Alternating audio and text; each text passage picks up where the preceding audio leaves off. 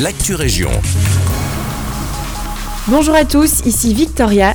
À Lannes, les voiries vont être réaménagées au niveau du carrefour entre la rue d'Annogrune et l'avenue des Pèlerins. C'est ce que nous rapportent nos confrères de l'Avenir. Les deux rues devront être élargies et dotées de nouvelles pistes cyclables et de trottoirs.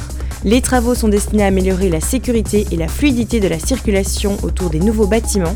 La première phase des travaux est prévue pour débuter en mars 2023 et devrait durer environ 6 mois. Valentine Godin, une ingénieure de Genappe âgée de 25 ans, a créé son entreprise, la plateforme Maya.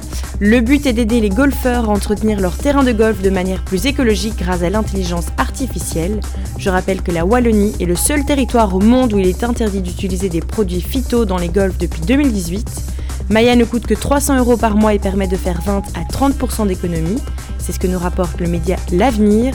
La plateforme utilise des capteurs pour mesurer divers paramètres tels que l'humidité du sol, la température et les conditions climatiques. Les données sont ensuite analysées pour fournir des recommandations sur l'entretien du terrain, comme la précision de l'arrosage. La plateforme a déjà été testée avec succès dans une vingtaine de clubs de golf en Belgique, mais aussi en France, au Royaume-Uni et en Espagne.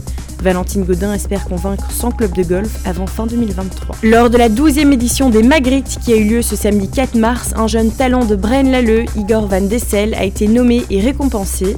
Pour rappel, les Magritte du cinéma récompensent chaque année les professionnels du cinéma belge pour leur travail dans l'industrie cinématographique. Selon une info, l'acteur de 19 ans a été sacré meilleur acteur dans un second rôle dans le film Klaus.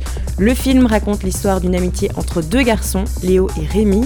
L'œuvre, réalisée par Lucas Dont, a d'ailleurs eu 7 victoires et représentera la Belgique aux Oscars à Los Angeles.